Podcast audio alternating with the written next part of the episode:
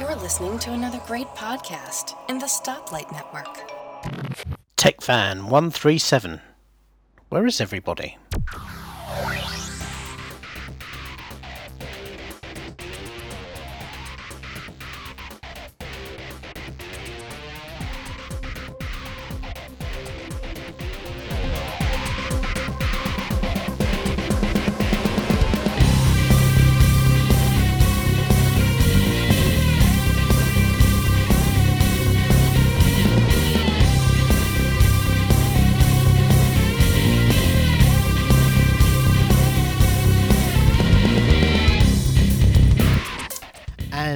Welcome to TechFan. This is episode number 147.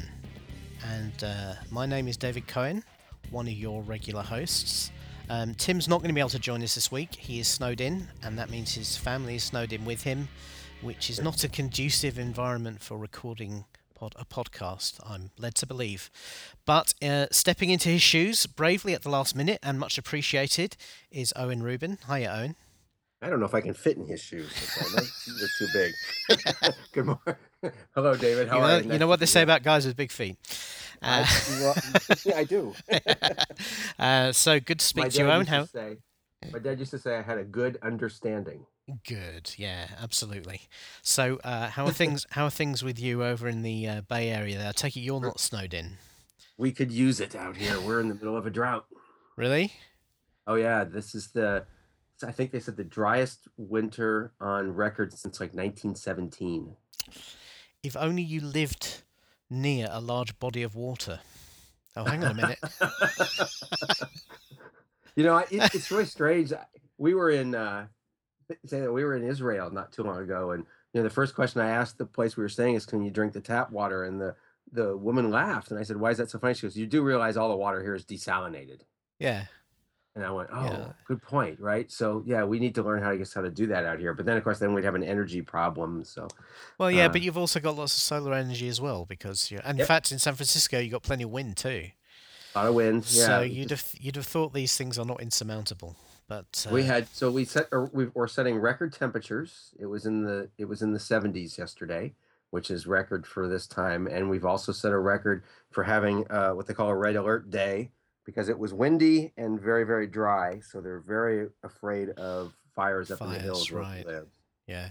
and it's a little scary i mean they're talking about uh, a mandatory 20% cutback on water and that doesn't sound like it'd be difficult but we already did that we've you know we do a lot of stuff to save water here we all Yeah. the irrigation was changed to drip and uh, we take short showers and we even we even do what we call shared flushing when you have to share the water. So for us to go back into 20% might be a little interesting. Yeah, here here in Britain, we whenever there's a drought, they they institute first of all a hose what they call a hose pipe ban, right. which basically means you can't do anything outside the house with water. I've never heard them, and and you know they are always providing free devices like balloons that go in the toilet tank, which means Right. it doesn't fill up so much, and recommending people shower instead of instead of having baths and and stuff like that. But I've never heard them actually say to you that you have to not flush the toilet until several people have used it. Well no they don't say that but um, but, but that's look, what sh- that's what problem. shared flushing means, presumably. yes. No, they don't tell us you have to do that, but they say you have to cut back 20%. So we have, you know, we redid our bathrooms five years ago and we put in low flush toilets. So Yeah. you can't put a brick or a bottle or a balloon in them because then they won't flush at all. yeah, So they're already down to like one 1.6 gallons as opposed to the three to six that the old ones used to use.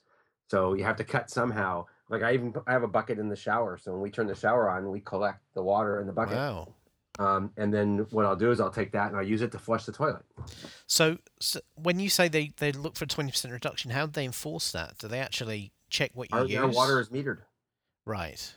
So Yeah, does that so- mean when it gets to a certain point they turn it off, or do they just No, they- fine you if you? a huge. I see. Right. I, we saw in the news last night, Sacramento, which is you know 50 miles from here, the middle of the state of California, uh, has the outdoor outdoor ban on watering. So basically, they tell you your your gardens are going to die. Yeah. You know, that's that's how Yeah. you save 20 percent. I guess it turns out 50 to 60 percent of your water usage or more is usually done for landscaping. So. Well, I get. I guess that depends how landscape you are. If you if you've spent the money on, on nice landscaping, you are going to want to keep it watered regularly. Which is, I always think is insane. You go to Las Vegas, which is one of the driest places you can go to. I know. And the gardens are amazing. you just and, think, and these fountains, you know, you wonder how much water is lost to evaporation in something like you know what's Well, the, the with the Bellagio, big yeah. volcano and yeah, or or Bellagio the, the Bellagio, yeah, because every Yeah. presumably every time it sprays in the air, you're losing some of that water, We went even to Dubai, and they have Dubai is sort of like Las Vegas without the gambling. Yeah, Some of the biggest, the, the biggest and tallest and biggest of everything, and they had they had copied the Bellagio fountain by the same guy, only larger. right. And going, they're in the middle of the desert. Well, there they are desalinating the water by taking it out of the sea, and But- they've got they've got the energy to do it. They got the energy to do it. Gas was like thirty cents a Yeah. gallon. Yeah. they didn't care. We we saw a indoor skiing slope. So you're in the middle of the desert, Yeah, and the shopping mall has a slope with a with a ski lift, and you can go skiing indoors. well, it's, it's like in I've seen Las Vegas. They have those um, ice bars where the whole Yeah. the whole room is frozen and it's everything's carved out of ice, and it's In just like desert. in the desert. Yeah, it's just I get that in Sweden, maybe. you know, yeah, I know. Doesn't um doesn't at least that- at yeah, least so- yeah at least they've never built the ice hotel in uh, in Las Vegas. Well, there's But, the tech we need. We need a tech to figure out how to. Well, like, this is the thing. Uh, my company does a lot of work looking at here in the UK at remote metering. This is a smart metering is a big thing here now. So Okay. they are moving very quickly towards um, certainly smart metering of electricity. So the idea is that. yeah. So We so yeah. for gas and electric. We have smart. Meters. So the meter actually talks back to the electric company and the gas company. Is that how it does? Yeah, it's this weird mystery. There was actually people who were afraid to take them, okay, because you know it doesn't hook to your Wi-Fi, so Right. it has to get the signal back into back to them somehow. And I believe the electric company here in California, at least the area we are, sends it back through the power lines. You can do that if the power infrastructure is good enough, Yeah. uh, and you've invested in the in the network technology. Um, So our uh, gas yeah. meter has a. They actually came out to the gas meter and they put this device over the.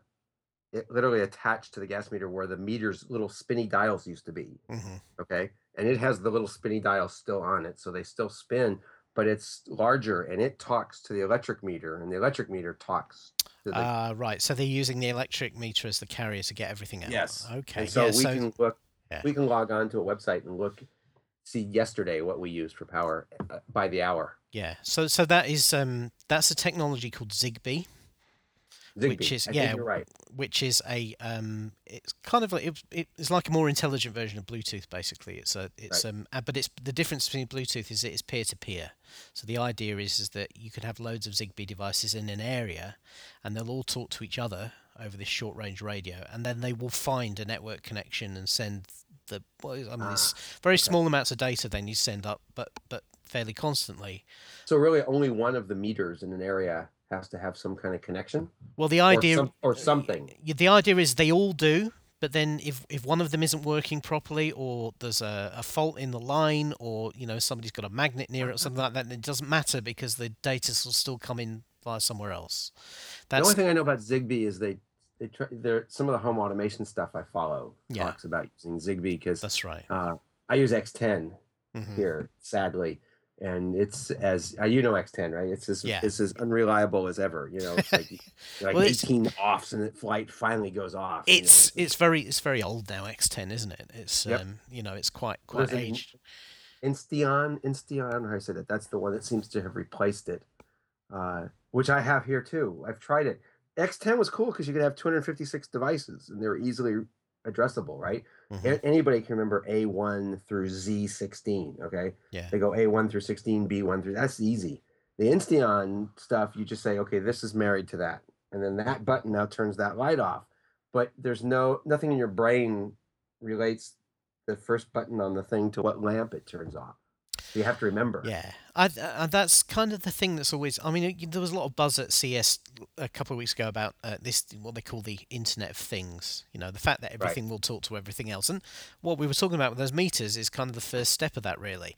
Now, for the meters, it makes sense because you have real, you real world data that you want to get back from those devices, and ultimately, smart meters are going to be two way so that the power company, rather than have a brownout, they can actually say, well, we, we're in, anticipating high demand, so we're going to send a signal through um, through all these meters, and that will talk from the meter to your refrigerator or your freezer, and will tell it to power down for half an hour to smooth out load. And the idea behind that is that these things are, you know, a fridge or a freezer is so well insulated that you can turn it off for half an hour and you wouldn't even notice.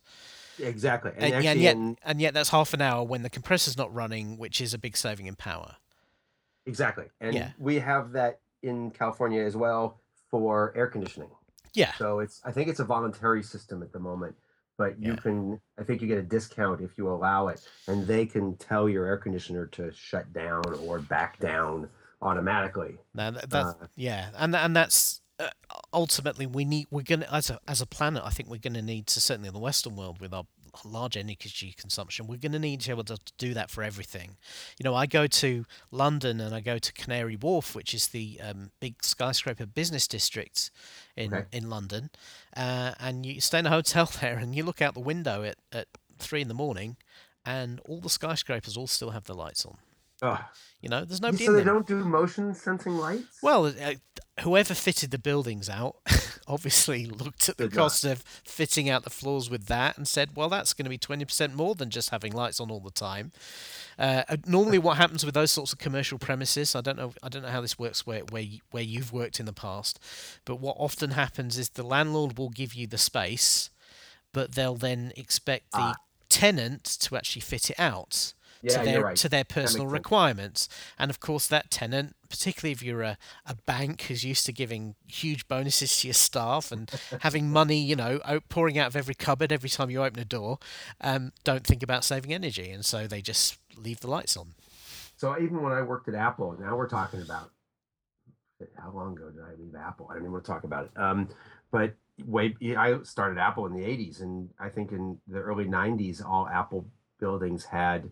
We used to laugh about it. They used to have sensors in the ceiling that would turn the lights off in your area, uh, and the air conditioning would go off. I think around eight o'clock at night, and there was these little red buttons you could go as you walk down the hall. You could tap them, and they would give you an hour of air conditioning in the area you were, which I thought was very cool Yeah, but the lights would go off. So you're sitting in your cube and you're working, and boom, the lights would go off, and you'd have to like stand up and wave your arms. yeah, the- the- and then the lights would come back on, and they'd stay on for 30 minutes, and then the, you'd be working again, and they wouldn't see any motion, and off they would Yeah. go. uh-huh. Well, But may, they may, had those way back then. yeah, may, maybe that's why some of these companies don't install those because of that annoyance factor if people are working late. But Oh, it is annoying. It was really annoying, and the problem is it requires like most motion sensors heat, right? It's got to Yeah. be a warm body moving. So you know, people used to crumple up paper and throw them at them from their desk, but it doesn't do anything because it's not warm. It has to be warm motion. And then now we've got Nest. Once the I- I don't know if you've tried a Nest. uh, Uh, no, I, want, but yeah. I want one, but they're too expensive. But they monitor your house. They monitor where you are, and they send that information out on the internet back to Nest, yeah, which is now back to Google. which is now back to Google. Yeah. I, I mean, you know, we've all seen the jokes that were flying around when this was announced this week. For those who haven't heard, Nest is a company that was started by Tony Fadell, who was he, he's colloquially known as the father of the iPod. He was very closely associated with the development of the original iPod at Apple, uh, and he left Apple a few years ago. And he started Nest, and one of their first products was this um, very high tech smart thermostat. Um, uh, it kind of has a OLED, is it OLED or something display, and yeah, it's, It's it is beautiful. it is. I mean, it is. Yeah, it looks. I mean, you as you would expect from somebody associated with with the iPod. You know, I mean, uh, it's it's got a great industrial design. Um, it's very functional. It does you know the full smartphone integration and and all of that sort of stuff. And Nest has just been acquired by Google this week for three point six billion dollars, I think. Something like 3.2, Yeah, 3.6, something yeah. like that. Yeah. Uh, and and that in itself is probably not so surprising because I think Google Ventures have been associated with this company right from the beginning. So it's oh, not they like- have. Okay. I did yeah, not. Yeah. I'm actually yeah. looking at their webpage to see if Yeah. it says. So so it's not it's it's Yes, they have. yeah it's not it's not like um you know Google swept in from nowhere and grabbed this company up, and it's certainly not a hostile takeover. I think um, the Nest team were very happy for this to happen, and uh, at the moment everybody's talking about the Nest effectively being owned by Google, but continues to do its own thing rather than becoming a, a subsumed into the Google ecosystem. So it's not one of these situations where um, hopefully Google just want to buy the talent and are just going to dump the products. But I, I think it shows that that Google have an interest in this kind of um, smart devices concept because you know Google wants to be everywhere, and they also want data from everywhere. Um, Yeah. uh, uh, but Well, that's the scary part. So yeah, Um, and, so and the, they have said in there. I was trying to find the, the the New York Times article on this, where they quoted Google as saying that Nest would stand on its own, and um, they would not use the. They promised not to change the privacy statements from Nest, which said they won't use your data for anything but improving quote their products. Now, of course, it's Google now, so their products mean all of Google's products. well, this is the thing. I mean, I saw uh, well, I made a joke myself on Twitter this week about you know, oh yeah, are you too cold? Turn the heat up. Uh, just just make sure you log in with the G- Google Plus account first. right? Well, so that's going to happen, right? Yeah. So you'll be able to go to your Google account and turn down your heater. In fact, you can, you know, there's an iPhone app. If you haven't, if anybody hasn't played with this, go look online and take a look at it. It's a round knob. I mean, let's be honest, thermostats are ugly. Every one I've ever seen on the wall is ugly. This is a round, a round black. Imagine a, a round iPhone. That's the way I kind of describe Uh, it. yeah, or, or, it- or almost. I, I when I first saw it, I thought it was inspired by the click wheel, even though it doesn't look By like the the click wheel, yeah, But it and works. wheel, and it, it works turn. like a click wheel. yeah, it does turn on the outside. Yeah. and then inside it's got a L- LCD display that that shows the t- temperature and it and as you turn it it shows you uh, a, a gradient of where you are and where the temperature is and how far you're changing it and then it turns color it's, it turns you know red when it's heating and it turns blue when it's standby and i think it Hmm. turns green when it's cooling or maybe it turns blue when it's cooling and green when it's standby and you never touch it as you after you set it when you walk by it will turn itself on it has Yeah. sensors to know you're there.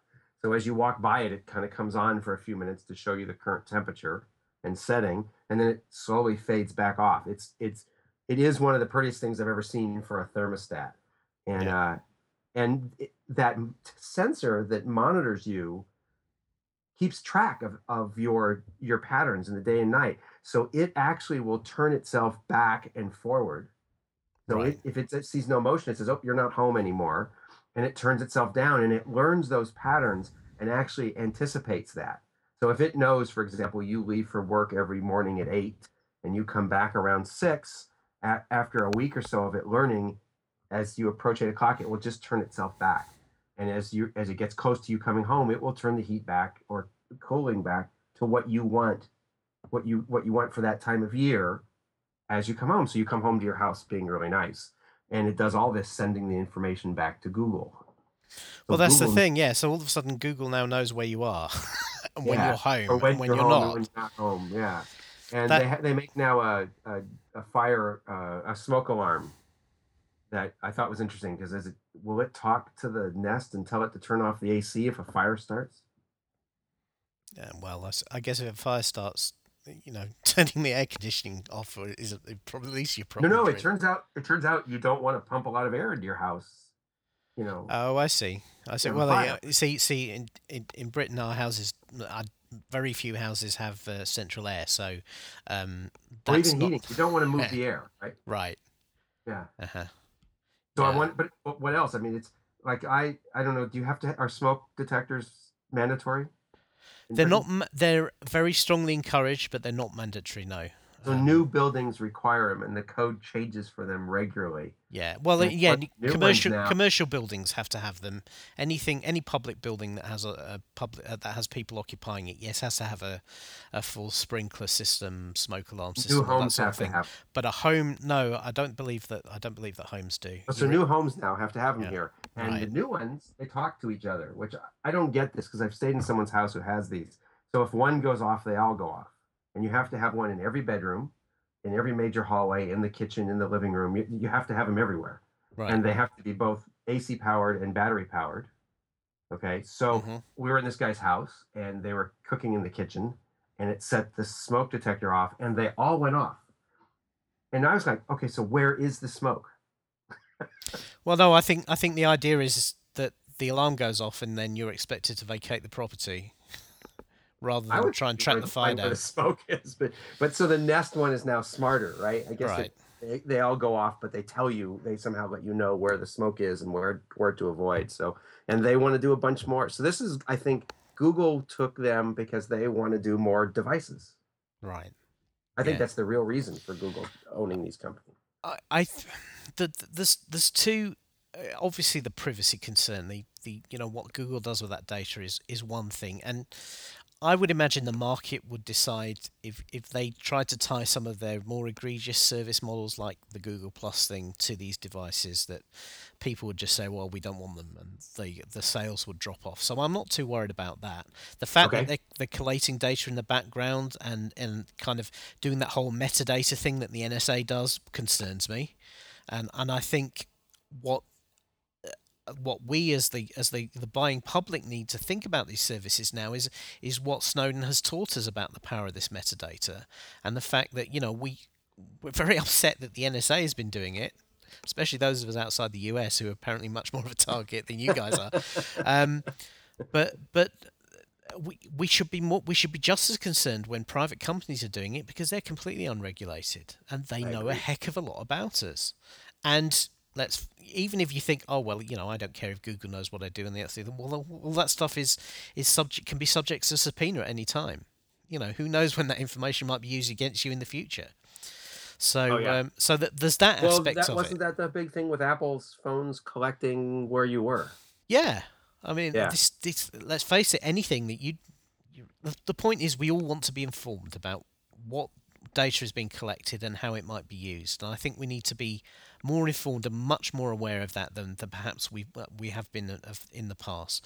But the other thing that concerns me about um, ab- about this kind of line of product generally, and, and I, I'd be interested in your perspectives as an X- X10 user, is we're going to end up in a situation if we're not careful with this Internet of Things stuff where our homes and our lives are going to become insanely complicated Oh, because we have agreed. so many things to manage you know and some people just well most i think most people probably don't want to do that. They don't want to they don't want their fridge telling them you know oh it looks like you this is out of date you've got to throw it out.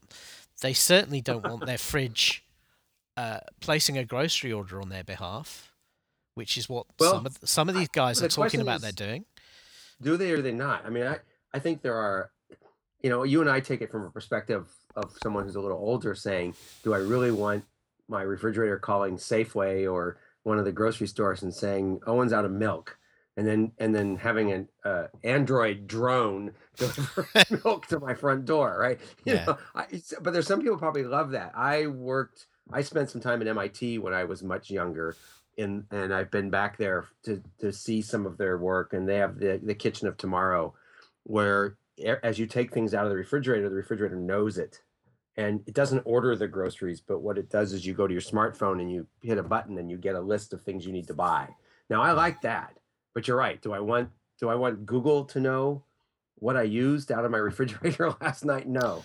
well and, and i think there's a you. there's a 98% amount of the population who actually no interest have no interest in their fridge knowing anything about their eating habits. Yeah, you're probably very right. you know, Average and, person and the, the problem is, is if you scale that up, everybody's doing these as point solutions. Even Nest are doing this with their thermostats and whatever. Okay, they're t- getting their products to talk to each other, but they're not going to talk to anything else.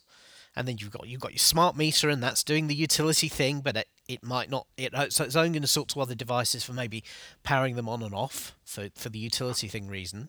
So you're going to end up with loads and loads of vertical solutions in your home, and it's going to get bigger and bigger and bigger as time goes on. And they all And they're need going to interfere with each other. they well they- yeah and they all need management they all need you to think how do i want to set this up How do I want Well- my boiler to work? How do I want my fridge to work? How do I want my stove to work? How do I want my microwave to talk to my stove? How do I Right. want, you know, my th- everything to use my internet yeah. connection and and all of the, and all of a sudden we're in this kind of this uh, you know 1984 type nightmare where we're being driven by all of this stuff we have around us to to make decisions and all you're doing all the time is making decisions do i, I want this do i want that you know i just want to live my life without all this stuff I just watched know. Colossus yesterday. Do you Right. remember the movie Colossus? uh-huh So Colossus the Forbin project is about the US builds a massive computer that they build into a mountain and then they seal it into the mountain so they can't get back to it. And uh, it's designed to self-repair, but it grows instead.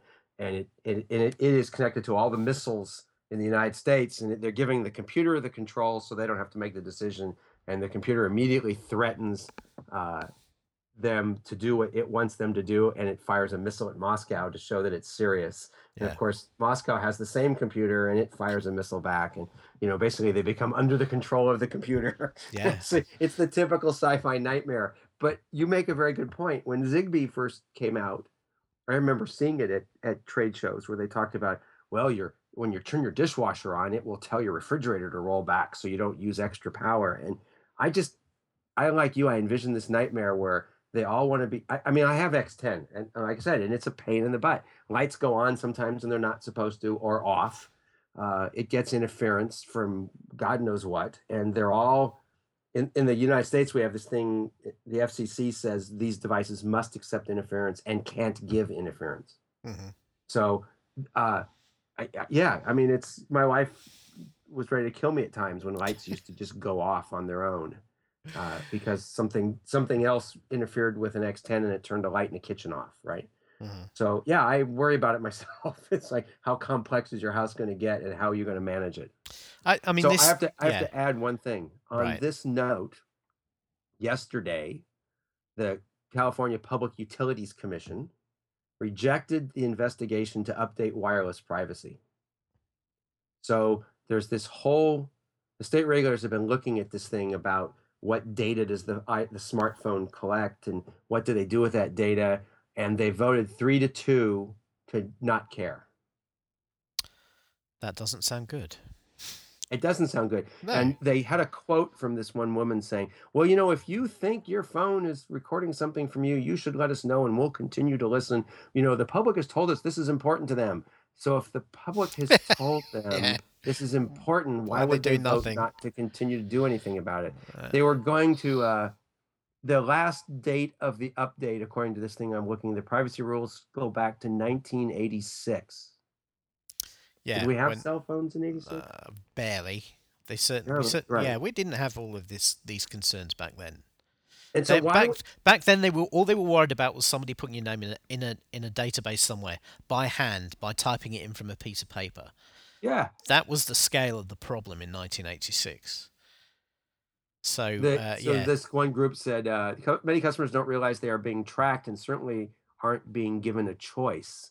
The majority of the members of the PUC are burying their heads in the sand and blissfully ignorant of the reality of privacy violations by phone companies. And this goes right to what you just said. yeah, yeah. It's Yeah, it's a it's- re- it's a real concern. Um, It I think surprised me that California couldn't figure it out. You know, it's like the rest Well, of the world is doomed. you'd suggest you'd you'd think that maybe that's because because well, that's where Silicon Valley is and where a lot of these companies are based. Maybe that's where they lobby. Uh, maybe. A You little know. lobbying, you mean? Yeah, exactly. And and you know, funding of candidates and what have you is uh, is always going to drive those decisions. Unfortunately. It said the Utility Reform Network and privacy rights clearinghouses asked the PUC to write new standards for how telephone companies collect, handle, and share customer information from smartphones. Hmm. So You know, I know Apple has backed up a couple times because they've sort of been slapped when that, like the one I talked about earlier. It used to you used to be able to look at your phone and and tell exactly where you've been. And uh, Yeah. there was a website that came up that you could plug your phone into, and it would translate all the data and give That's you a right, map yeah, and show you your path. And like, whoa, that was a little scary. but but you know what? Uh, the thing is, is that Apple got slapped down for that, but of course the cell phone company knows where you've been. Yep. by by or perhaps not on quite as close a resolution, but they know. And the, the Mm. phone the phone still collects that data because uh, Yep. it just doesn't send it back to Apple now.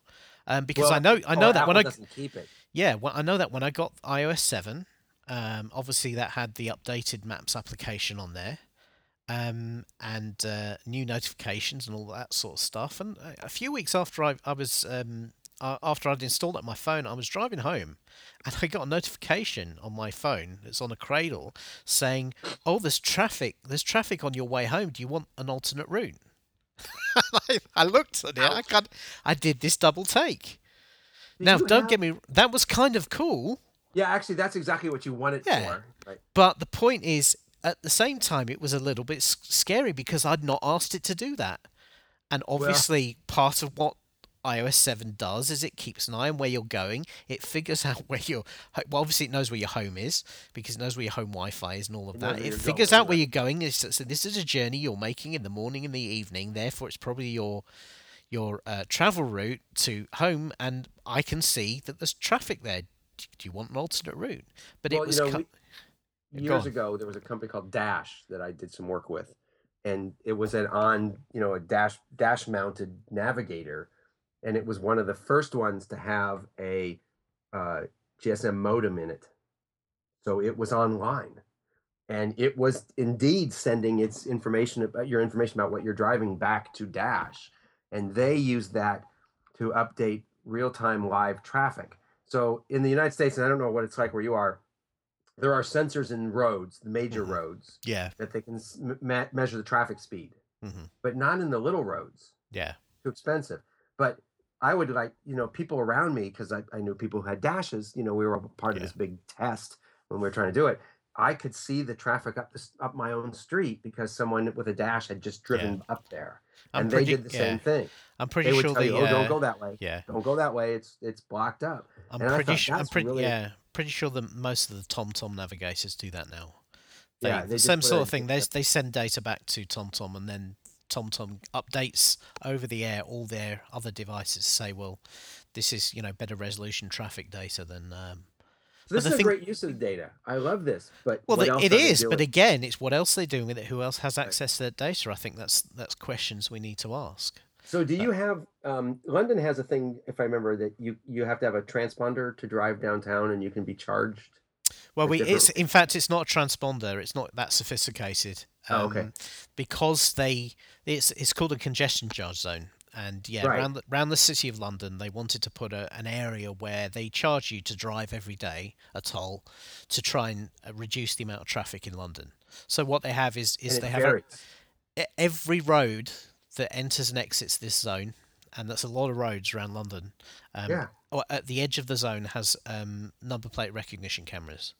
So each vehicle that Wow. enters or exits the zone during the uh, the charging time is identified, and then you have at some point during the day you have to um, go uh, contact them or go online or something and pay your daily charge of five Ah, ah, pounds, okay. ten pounds. I was curious how it worked there. yeah, Because in the and in, in our area, we have transponders. We have these things that pay your bridge toll. Yeah. But they do a little more than that. So you drive down the freeway here in uh, the freeways because we don't pay for them, right? Yeah. In California, and there, there's there's these big signs, LED signs that'll say uh, from that where you are to the San Francisco airport is 15 minutes. And you ask, well, how do they know? Well, it turns out these transponders, they call them FasTrak. mhm. Okay, are you are required to have them if you want to use the free the the fast lanes on the bridge. I mean, that you don't Yeah. stop to pay tolls or anything. Boom, you go through. But Yeah. they track them everywhere you go, and they use that data. So they'll see, like, if say you're driving, David, from downtown San Francisco, and you go to the airport, and you have one of these transponders in your car, they know how long it took you to get there, and they aggregate all that data and say, here's the average time it took cars to get there. So here's how long it takes Mhm. and you can go on to a website 511.org and you can look at a map and see the traffic speeds on all the roads and how long it takes to get between spaces yeah. um, just by doing that. And in fact not only that you can dial a phone number and ask them.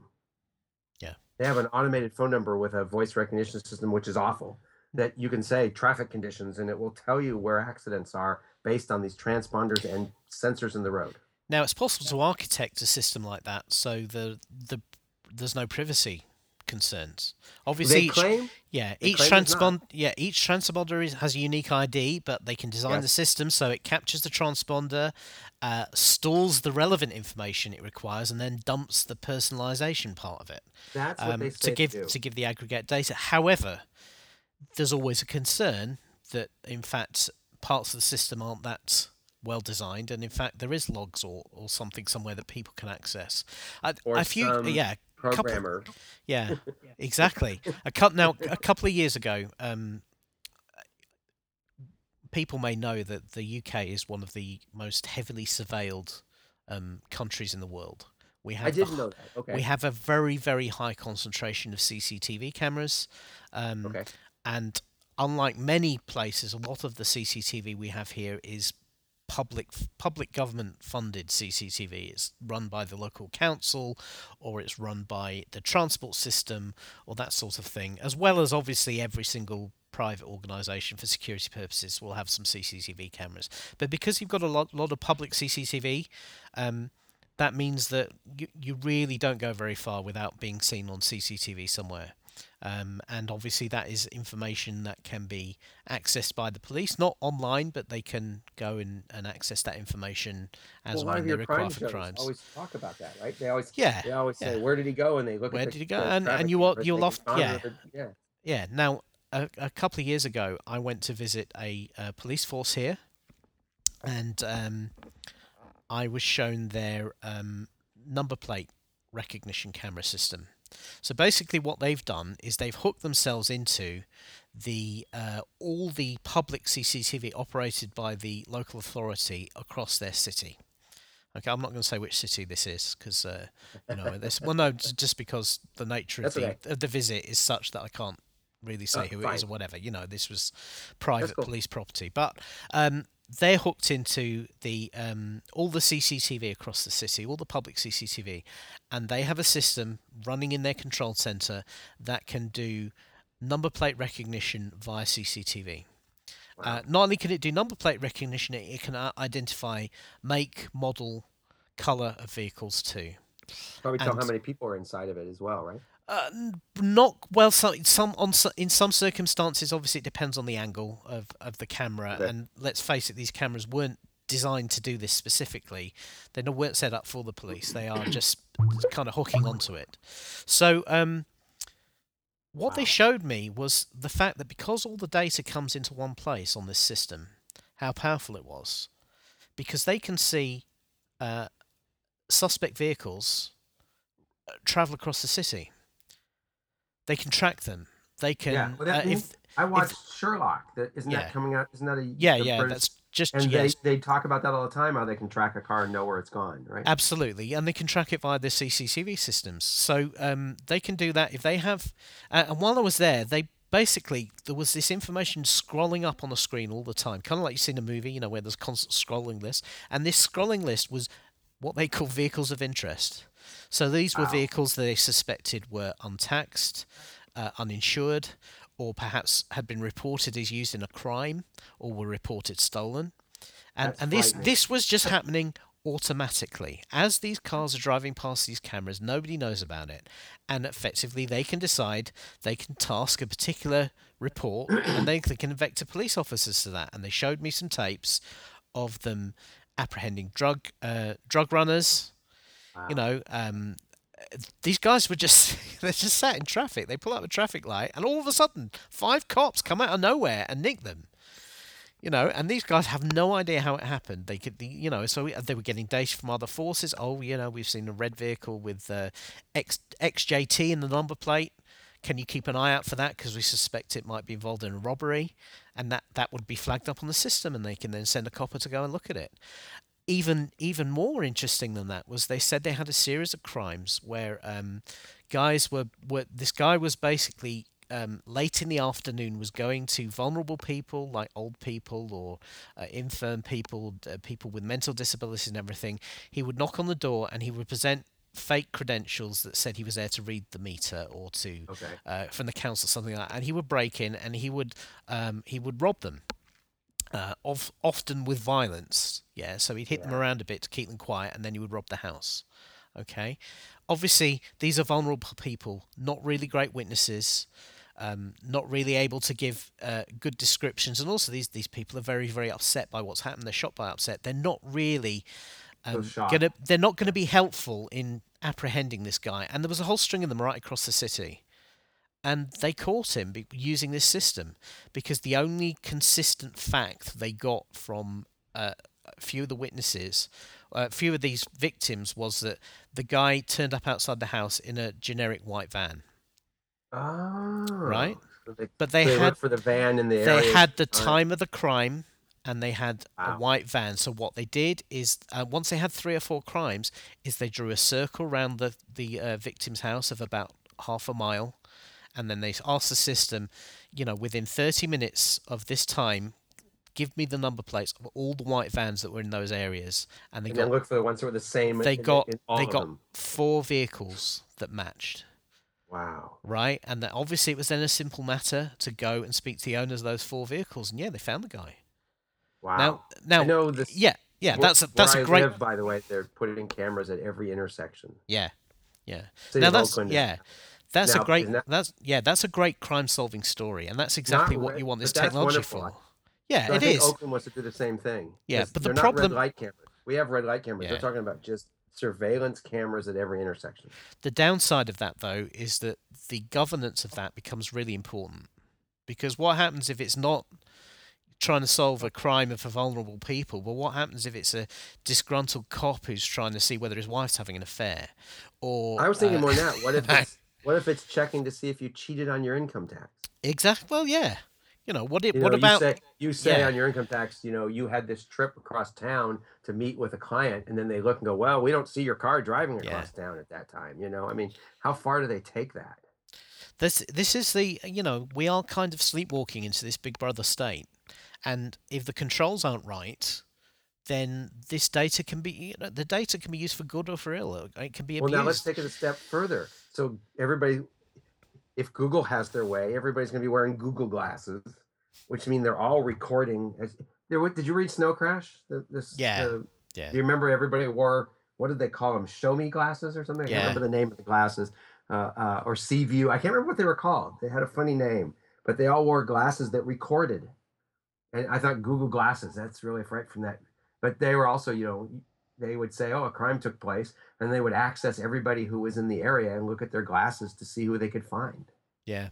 You yeah, know, I it's- mean, now today they the police have access to um, cameras in uh, these intersection cameras that you're talking about that they're showing Mhm. up everywhere, but they also have access to all the cameras in ATMs. Yeah. which are taking pictures all the time, so they see people who walk by, and it's it is a little frightening, a little Big Brother ish that to know that that they know where you are. So I, I'm going to go back to this transponder I told you we have. They Yeah. gave everybody who gets one a mylar bag. Mhm. So they said if you don't want it to be part of this aggregate speed check, and they they promise you they won't send you a ticket, which I think is very funny as well. Yeah. You know, because think about it: if I drive very fast from my house to San Francisco Airport, and they go, "Oh, look, Owen's transponder got there in 23 minutes. He must have been doing 85." Yeah. Right? No, That's the that's the only way they'll know. And then I get a ticket. yeah. So they promise that won't happen, but they give you a mylar bag and they tell you put it in the bag and put it in your glove box, and then it Mhm. won't track you. They, t- fun, yeah, funnily enough, I was at a trade show a couple of years ago, and um, the second generation of speed cameras. Uh, I know that that speed radar guns uh, cameras aren't a big thing in the states, but they are Oh here. yeah, they are. Yeah, well, I know, I know, I know. They've they they started and then they got pushed back, and now they're starting to come back again. But they they're, Yep. they're a big thing here. Now the the the second generation sets are ones that measure you uh, again using number plate recognition, measure you between two points. And obviously, if you if you go too fast and you turn up too soon, then they know you're going too fast. They send No, you a that ticket. actually is considered in tra- that's considered a speed trap in the United States, and it's not Yeah. legal. right. okay. Well, well, it, they it are. turns out yeah, measuring between two points. Don't ask me why. That's Yeah. considered illegal. Right. Well, So well, it he- used to be they'd measure your your speed from an aircraft. It was thrown out because they would time you between two points. Now the aircraft has to pace you. I Right, I How does see. aircraft pace you? Yeah, I know. uh, so so um, those are legal here, and um, not. It was probably a couple of years after they, they started appearing. They're particularly used on they used on motorways because they were um they you know they work pretty well if you've got um, a long straight distance between the two points. Um, it, it was found out that actually if you change lane between the two points, the camera didn't see you. right. So so we so, get stopped here yeah. by uh, sensors in the road. mhm, So they um, or they'll put a truck, like a plain white van, as you said, with the camera and the radar, a radar sensor in the back. yeah. And uh, my wife got a ticket the other day. This was at a red light. They, they accused her of running a red light. And what she got was a uh, an email with a link in it. When she clicked on the link, there's a view from her car from behind, a view from her car from the side, a view from her car from the front, a close up of her behind the wheel, a close up of her license number. Okay. Then they said, This was you. You ran Yeah. this red light. Okay. And we looked at the video and went, Actually, she didn't. She stopped and made a right turn. So we went and fought it. But uh, I looked at that and went, Holy crap. You know, Yeah. they, they have these things all over the place and not just for red lights, but for speeding. Yeah, bus And there's lanes. more and more he- of 'em. Yeah, here here we have them for bus lanes. So if you if we have lanes that are dedicated for Ah, yes. uh, street buses, Carpool lanes. and yeah, and if you if you go in those lanes at the wrong times, they they normally have a camera on there and they'll send you a ticket. But going back to these point these point to point cameras, at this trade show, I saw the company who who manufactured and install these, and they were talking about the next generation. They say the the first generation were dumb, you know, they were only connected to each other. They said the the new Ah. ones the new ones now a they they are um they're connected to each other on the same pole. So if you change lane, that doesn't help you. But they said they all talk to each other. So if you if you have a network of these across a town, oh, man. you could get a ticket be- by coming into the town, speeding in the town, and then coming out the other side over as you know 10, 15 miles. They'll know, and they will know that know at some point you speeded. You want to know where this is done? So in near Washington, in a, in a city called Dulles, um, they have a road that goes to the airport, Mhm. and then in the center of the road are two lanes each direction that are express lanes specifically going to the airport, and they're free. Outside, there are two more lanes on the outside of each lane that are the local roads that you pay a toll. So if you're Mhm. coming in Yeah. that direction, you're going to a building, you go down the outside lanes because you can't get off the inside lanes. When you're going to the Yeah. airport, it only goes to the airport. But and then if you're coming out of the airport, you get to drive that road for free.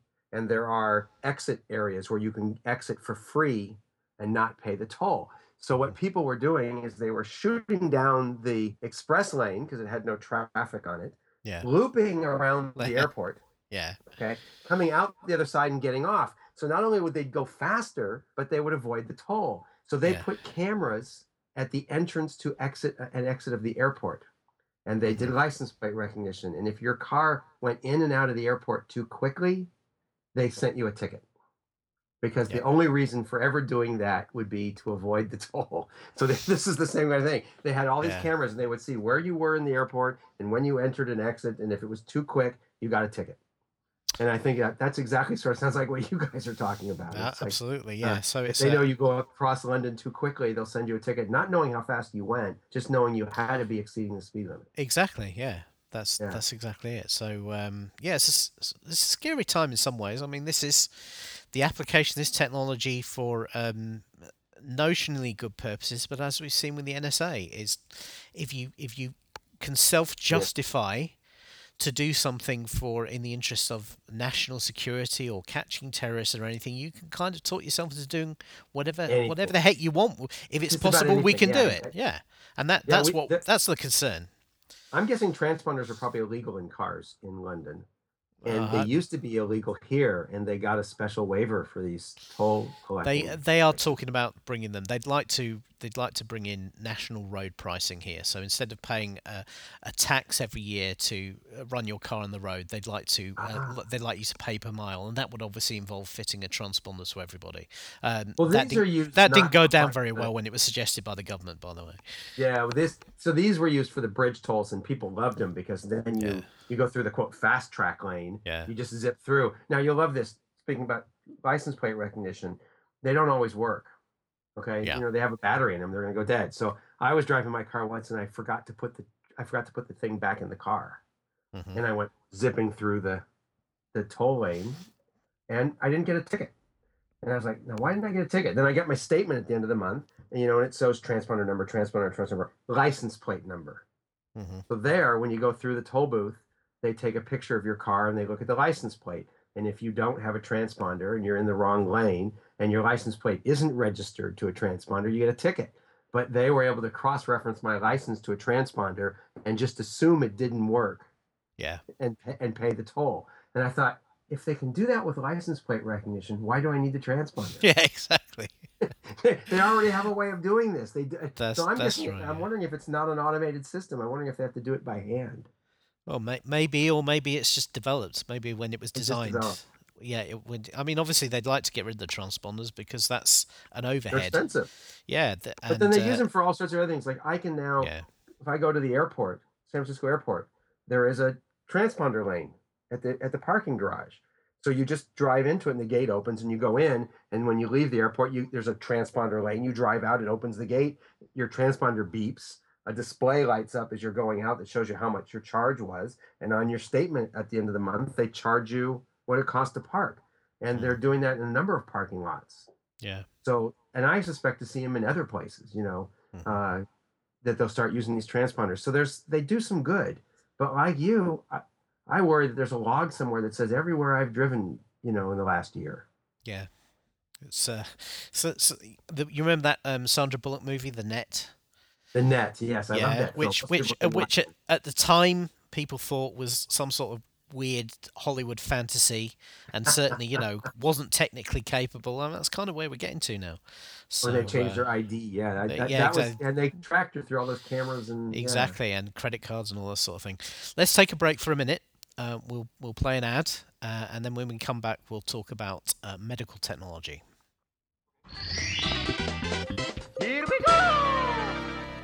Curious about Nintendo? Well, check out the Nintendo Club podcast. This podcast is done twice a week. We dive into all things Nintendo. We dive into retro, we dive into current games, what we're playing, what cool Nintendo news is going on. Check it out here at the Spotlight Network, the Nintendo Club podcast. We broadcast this live out every Sunday evening starting at 8 p.m. Eastern. Check out the NintendoClubPodcast.com website for more information. Okay, so we're back, uh, and uh, yeah, medical technology. I've been I mentioned to you just before we started recording. was a great uh, ad. It was Owen. almost like it wasn't there. Yes, I know it. Just just skip right by. Yeah. um, the magic of podcast editing. Um, so yeah, I over the uh, as regular listeners show will will know over over Christmas I had some uh, diabetes problems and I got had a lot of medical complications that, that came from the fact that my uh, my uh, blood sugar went completely out of whack, and this only became I only became aware of this because of these symptoms, and I went to the doctor and they did a blood test, uh, and uh, a week after I did the blood test, they uh, sent me a letter saying, "Come in, you need to talk to us."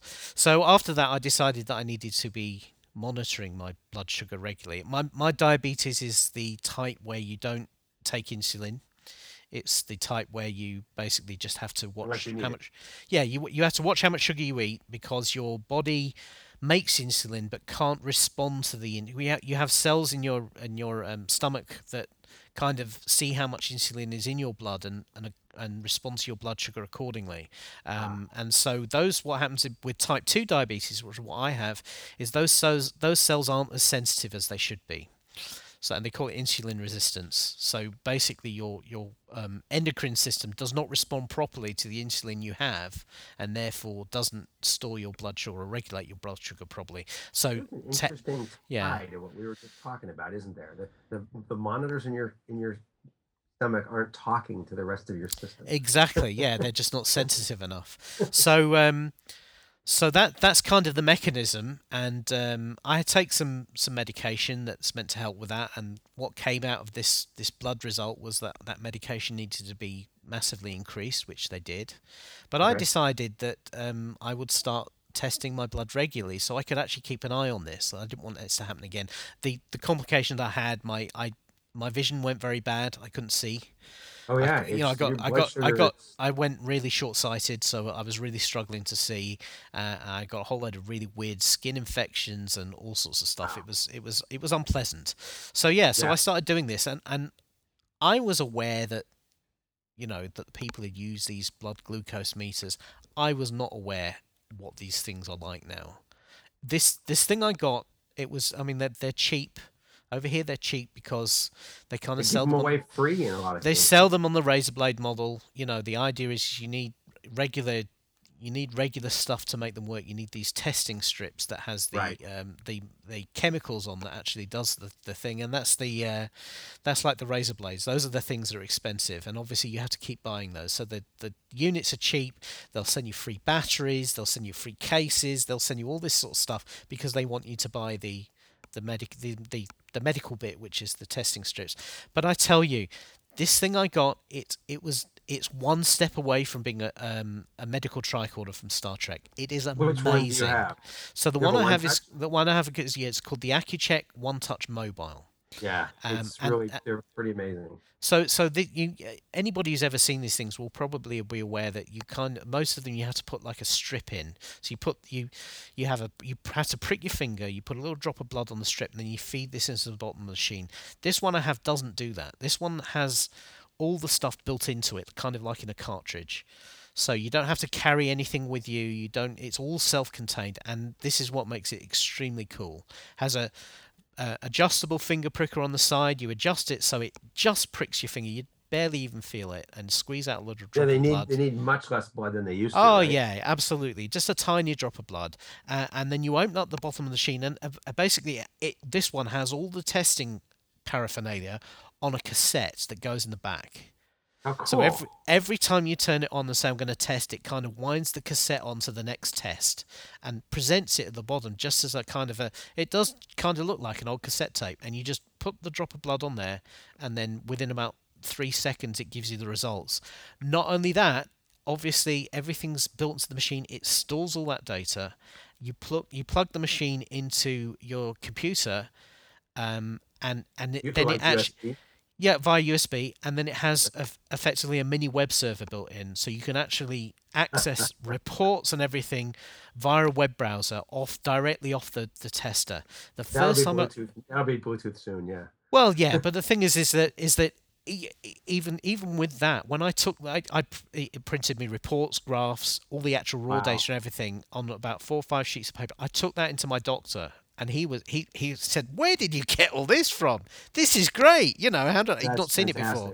and it had all the trend lines and everything so he was able to see immediately that over a week week and a half my blood sugar was coming down on an average and then he said oh here and here he said that night did you have something sweet as a snack like mid mid evening because it spiked up and I went oh yeah that was the night we were out there and that was the night I was at the pub and I had a couple of pints to eat uh, to, to drink. And, and he says well you want to watch that because that's got sugar in. So the the level of data I was getting from this was amazing and it really clinically improved that discussion with my doctor. And That's it's easy. The other the great thing about this unit as well is he- because it's all built into one i can just stick it in my bag if i'm traveling you know any anywhere i am i can have it in my pocket you know this thing is smaller than an iphone I'm assuming know. the cassette, when it winds, the little blood sample goes back into the cassette. So you, It- now it's also safe because you can just take Exactly. this cassette and throw it away, right? Exactly, and and obviously that's the bit you get on your prescription, so that's the bit that costs the money, and it's actually for for what it's doing, I don't think it's that expensive. I think it's about it's about twenty five pounds, so about thirty five dollars for fifty tests. Wow, that's so not bad at 50 all. tests on the cassette. So um, now, you know, I'm being type 2. Now that I've got my blood sugar under control, I'm not testing four times a day. As I'm, only, I'm, yeah. I'm only testing once a day or, or even less than that. Doctor actually said to me, said, if you want, you don't need to test at all unless you feel a bit unwell or unless you're worried about something you've Ah. eaten, you know. But actually, I, I want to keep an eye on it. I want to keep that log so I know kind of where I am, you know. Well, it helps you monitor yourself too. I get that. I mean, you, I, my degree in in college was biomedical. I, you know, I'm Right. an engineer, biomedical engineering, and I, I'm all I'm amazed that you know I was in the 70s. Okay, you know, we were Yeah. we were I was working on optics things that that did with work with the eye, but uh, like today, I I'm asthmatic, so I Mhm. have to watch my O2 levels, my blood blood levels, and today I have a little gadget about the size. I don't know how to describe it, about the size of an eraser. You just clip Yeah. it into your finger, Yeah. and it tells it- you your heart rate and your oxygen levels. it's like a it's like a little electronic clothes peg, isn't it? That just Yeah, goes over the end of and- your finger. You put it over in your finger, and it and in in ten seconds, it it it blinks to show you your heart rate. It shows, Yeah. and then it puts a number up that says, "Here's how many beats per minute your heart is, and here's your your your saturated O2 level." Yeah. And it does it simply by shining an infrared and red LED through your finger. And my understanding is they're trying to figure out how to do the same thing to measure glucose levels. Yeah. Well, the, the other So thing that yeah. The future, now you just clip it over your finger and wait wait 30 seconds, and it measures it by by optically looking at the blood and and Yeah. and measuring transparency or something. So, uh, to bring the conversation around full circle, I saw a news report this morning, um, and obviously I've been up longer than you have because uh, I'm in the UK. it's the afternoon here, and it's early in the morning for you, so you- you won't have seen this yet. So, Google has announced that they are working on a contact lens that measures blood glucose. Wow. Okay. Okay, so the idea is is that the contact lens sits in your eye and it can measure your glucose levels from the um, glucose in the uh, in the liquid in your eye. And so it's a contact lens that has a double layer with a couple of electrodes Oh, in and some intelligence. Wow. Yeah. Now, Now Two- that's really two- cool. oh, it's very cool. As an engineering um, experiment and an idea, I love it. But again, it's Google. I'm thinking, what? so now I go on my Gmail and it's going to try and sell me an insulin meter. You know? because they know. It's Yeah. gonna pop up ads. It's gonna pop up ads for insulin. Yeah, you're right. It's uh, Yeah, that's right. Or, they, or they were also announced a while back. Maybe it wasn't Google. There was someone announced um, the next phase of Google glasses is in the eye is in a contact lens, yeah, right? So that you pop this thing in your eye and it can have a display on it. It can have o- Yeah. organic LEDs, which yeah, you know do their own light and they can be focused properly. So you know you're right back into the science fiction movies now. You're walking down the street and you look at a store and and an ad pops up in your contact lens. Says, This place has something on sale you want. You know. Have you have you ever worn contact lenses? Uh, so again, my I was optic optics and I Yeah. helped work. I worked with the doctor who created their first hard lens. Uh, Right. We worked on one of my projects at, at Cal Berkeley was the weighted contact lens. Right. which So- how you how you handle uh, astigmatism. So, So, I tried to wear them because I have Yeah. astigmatism and I can't wear contacts. They make Well- my eyes water and they pop out.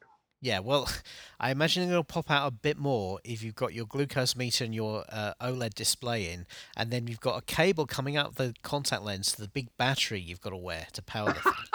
No, it would obviously be it'd have to be inductively powered, right? But this thing says the Google contact lens will has a has a LED inside the lens that would flash when your levels get too high or too low. Yeah, So now Yeah. you're, can you imagine dri- you're driving down the street and both your contact lenses flash this bright red light, and, And- uh, you end up yeah, hitting the car and- in front of you and couldn't then immediately your Android phone springs up with a Google uh what's the, what's it called Google Now card that says there are five your blood sugar's low there are five Krispy Kreme locations within the vicinity and, the light in the contact lens tells you which way to turn. Yeah. yeah Oh, exactly this is. Well, I mean, I'm I'm all, I love this because I was in optics, uh, you know, optics of the eyes, and I think this idea of smart contact lenses. This is this is brilliant. It really is. Look, I- uh, curious to- yeah.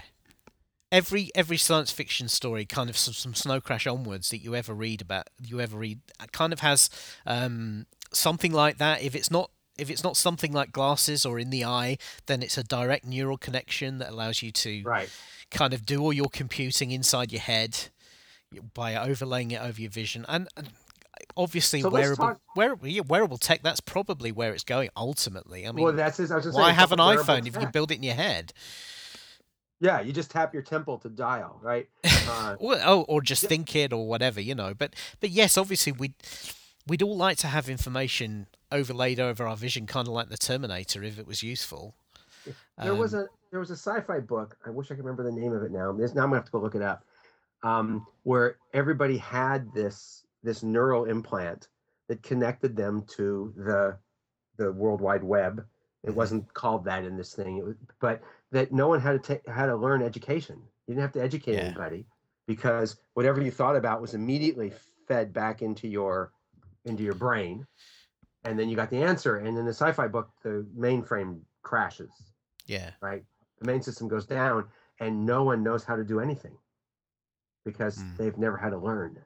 Yeah, the probably the best the best um, suggestion I ever heard of, of that sort of technology was uh, in uh, Peter F. Hamilton's Night Dawn trilogy, and, and then some of his other books. Uh, he's a he's a British, I think he's British sci-fi author. Anyway, he writes these big like epic multi-volume space operas. Uh, the Night Dawn trilogy was one of his first ones where, um, well, it's complicated, but you know, kind of really big, broad character, you know, big epic space battle type stuff.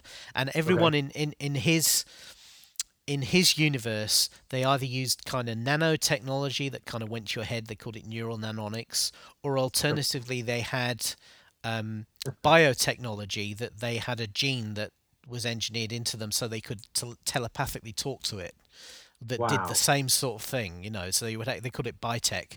So if you uh, if you if you were a if you had the gene you you, you could there was it was almost like two clans. There was one group of people they went to bitek and so all of their spaceships and their space station and everything were all organic grown creatures uh, that had these computing powers in and then they talked to them telepathically.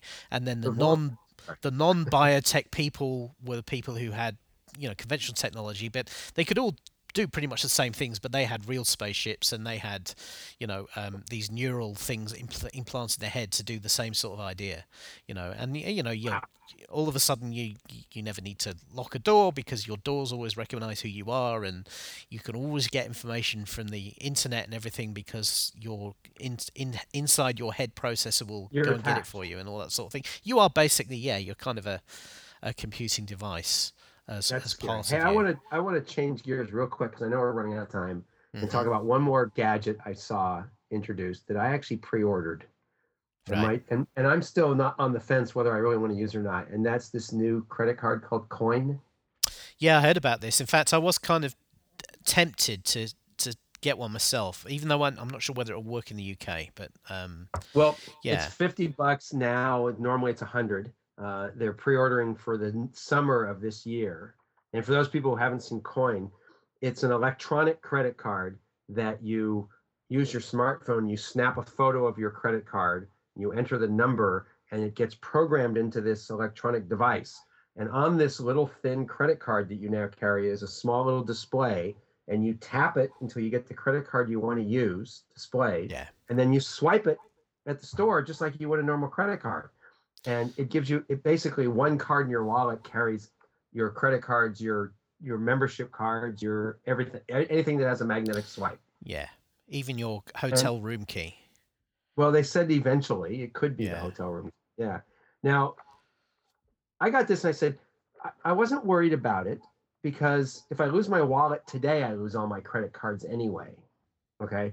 Hmm. but they haven't said whether or not this has any security in it. Like, I wanted to have a three or four digit PIN code that I have to put in before the card activates. yeah, So if I lose it, um, you know, someone has if they put the wrong PIN code in, like on my on my iPhone, more than ten times, it just shuts down. I also would like to be able to to turn it off remotely, mm. but how would it identify itself?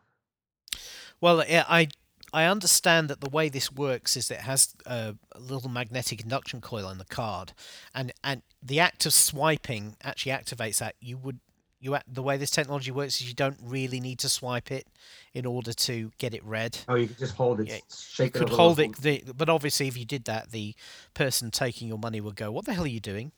In fact, Well, you're probably going to get quite a lot of that anyway. You're going to go, Yeah, they're going because because you, they're going to say, "Hand me your card," and they're look at your card, and it's just going to be this little black plastic thing. Are they going to? and they yeah, and they're going to go, they're going to go, yeah, hand me your real card, not this. I'm uh, actually, or- I'm actually want to try it for that reason alone. Will people accept it? yeah, Right? I mean, the amount of PR they're going to have to do to get the public to know that this is really a credit card, or Yeah. a, or a, or a, you know, you go into the CVS pharmacy and this is your this is your pharmacy card, and and are they going to trust them? You know, because i've go to places right now, they want to see the card and they want to see your signature on the back, which my back of my cards all say "See photo ID." yeah, because I, I'm not giving someone my signature when they steal my card because then they can just copy my signature. Okay. Mm. Uh, Yeah.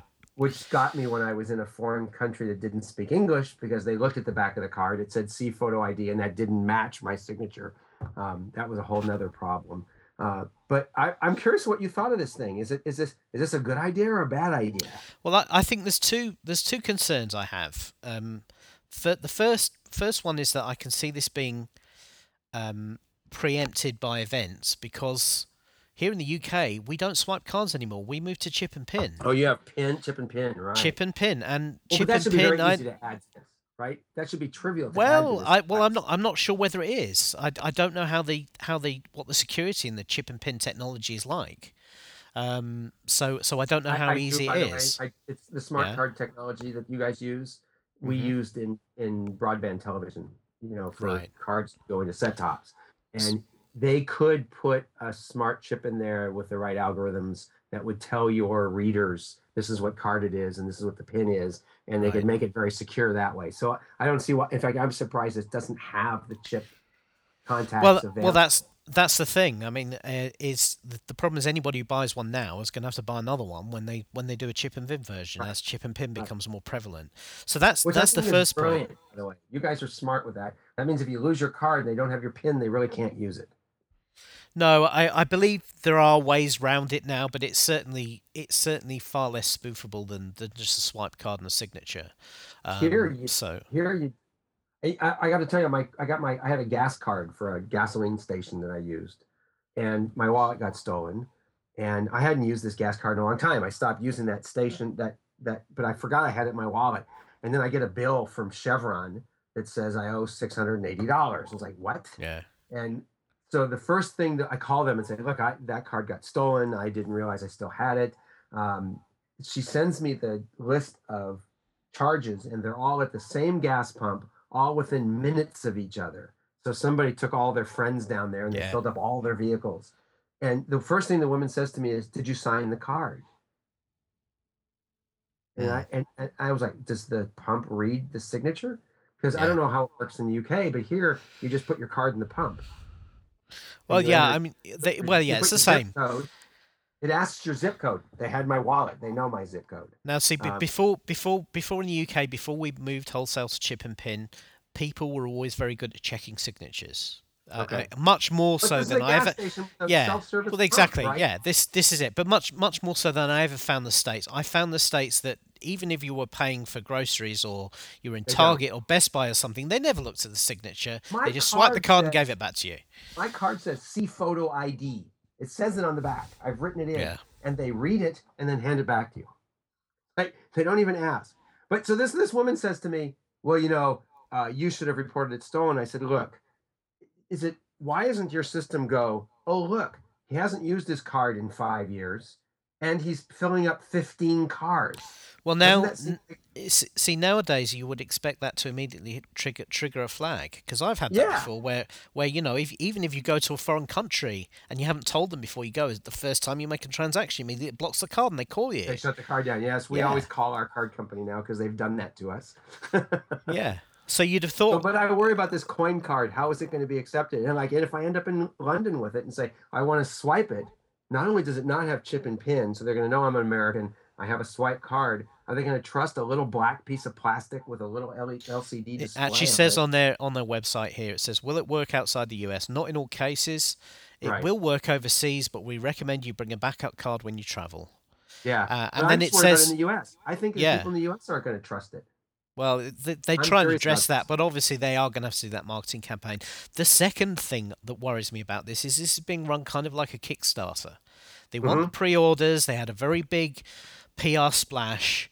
They they're looking for the pre-orders. That's going to help fund their production. If they go, if they go under, you've got no protection. You haven't got any Yeah, of the you Kickstarter know, protections. bucks. I figured. Yeah. I figured exactly that. It was my fifty dollar Kickstarter donation. Right. Yeah. Kickstarter is an interesting problem. I, you know, eh, you know when you buy something on Kickstarter, you're just giving them your money. You don't. You're not guaranteed to get anything. Yeah, Right, but so at least why I said- Kickstarter normally Kickstarter now after a few early pro high profile problems now has money put in escrow and uh, has more protections for the Yes. Kickstarter funders should the company not be able to deliver. Um, and I've I've done a couple of kicks. Yeah, I've done a couple of Kickstarter things where they've not succeeded and I've received my money back. Oh, you have. Um, I've. yeah. I have not. I've. Uh, the way the one I've read said basically, you know, you take the risk of investment, basically. And Well, well, And- cer- yeah, certainly this is this is you know this coin thing. It, uh, you are definitely doing that, and and looking through their frequently asked questions, it doesn't address that at all. It and I does know, say, can I put can I put um can I put Bitcoin on it? uh, yeah, Is this this the exact device you want for Bitcoin? uh, I, I wouldn't. Uh, I, well, but Bitcoin doesn't really get passed as a as a payable currency, does it? So um, you wouldn't you wouldn't be able to use this for Bitcoin. Oh, sorry. Wait a minute. I started a video. Um, do you watch? Are you watch sci-fi? Do you watch um Almost Human? Ah, you well, I have about eight episodes to watch, but I've not started watching it yet. It's it takes place in the quote not too distant future. It's it's Yeah. act, I actually enjoy it. Some people have said they don't like it, but it's the simple the simple explanation is it's a, a futuristic cop program where they have androids. That, Yeah, it's ho- it's-. It's Holmes and Yo-Yo for the 2010s. Okay, so yeah. but they constantly talk about Bitcoin in there because it's in the Yeah. future, and all these people have these little USB drives, and he goes, "Oh, that's a Bitcoin." You know, they've they've mentioned it like eight times. So all I can figure, is someone on that show loves Bitcoin. Or yeah, certainly the writer wants to sound like uh, cool and cutting edge. Yeah. Okay. Well, that'd be interesting. Well, well, it'd be. I yeah, I, I'll be interested to hear if uh, a if you ever really get your coin, uh, and then b how it works. So um, Well, if I get it, you'll I'll have to come come back back on the show. Yeah, definitely. I would love. I mean, I'm so curious to know the the first time I pull this out in a in a store and hand it to the guy to swipe. Is he going to look at me like, "What the It's hell?" gonna are look. you It's gonna go. Really? I mean, I love the idea. I hate carrying a wallet, so I love the idea of, of just a little thing that holds a couple cards that I leave in my pocket, and it does, you know, because I very rarely use cash these days anyway. That's you right. know, But the thing is, is if you can carry five or six credit cards in a little, a little nylon pouch, uh, and Right, you're not, and you're not really talking about. Yeah, but you're not really talking about a big, a big horrible thing to carry there. So I think the no, other thing I don't with coin all is, my cards because I worry Yeah. about, you know, if Yeah. they get stolen, they're all gone. But And you I have really to this thing to have security. Yeah, but you have to wonder if if this is solving a problem that nobody really has, which is that or creating you a problem. yeah, exactly. So we'll be interested I- to see. I- We'll see how it me, goes. I love I love gadgets, and this. to Oh, me is a absolutely, me too, have For yeah. fifty bucks, I'll I'll take a shot at it. Yeah. Uh oh. So I'm, tell- I'm getting told we have internet internet problems. Okay. Well, on, on That must be the NSA tapping us right now.